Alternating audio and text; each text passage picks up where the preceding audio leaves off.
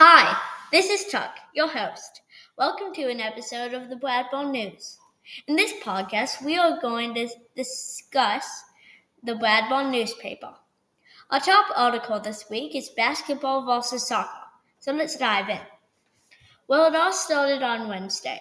The basketball players were doing their own basketball stuff, and the soccer players were doing their soccer stuff. And everyone was doing fine until one of the soccer players bas- blasted the ball at Nelson J. He, it hit him on the head. The basketball players called a timeout and went to see what happened. Apparently, the soccer players didn't want the basketball players on the basketball court. But the basketball players argued that this is a basketball court. You guys can play on the soccer field. But the soccer players said that was more fun on the basketball court. They didn't have a chance to argue because it was the end of recess. So, folks, that was our first article. We are going to go into our next article. Well, it's not really an article, it's our school lunch and the ratings.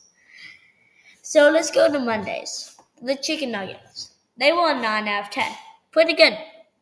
And now, Tuesday. The walking taco. I gave them a 6 out of 10.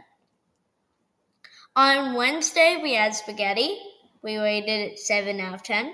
I wasn't here on Thursday, but on Friday, we had pizza. I gave it an 8 out of 10. And our lunch winner of the week is chicken nuggets.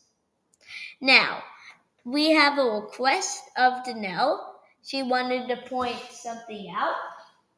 Um, she wanted to do an article about Friends. I didn't really know how to do this, but I think she was trying to say that there are a bunch of groups of friends. So, yeah, this is Tuck. So, if you guys want to submit an article, please do.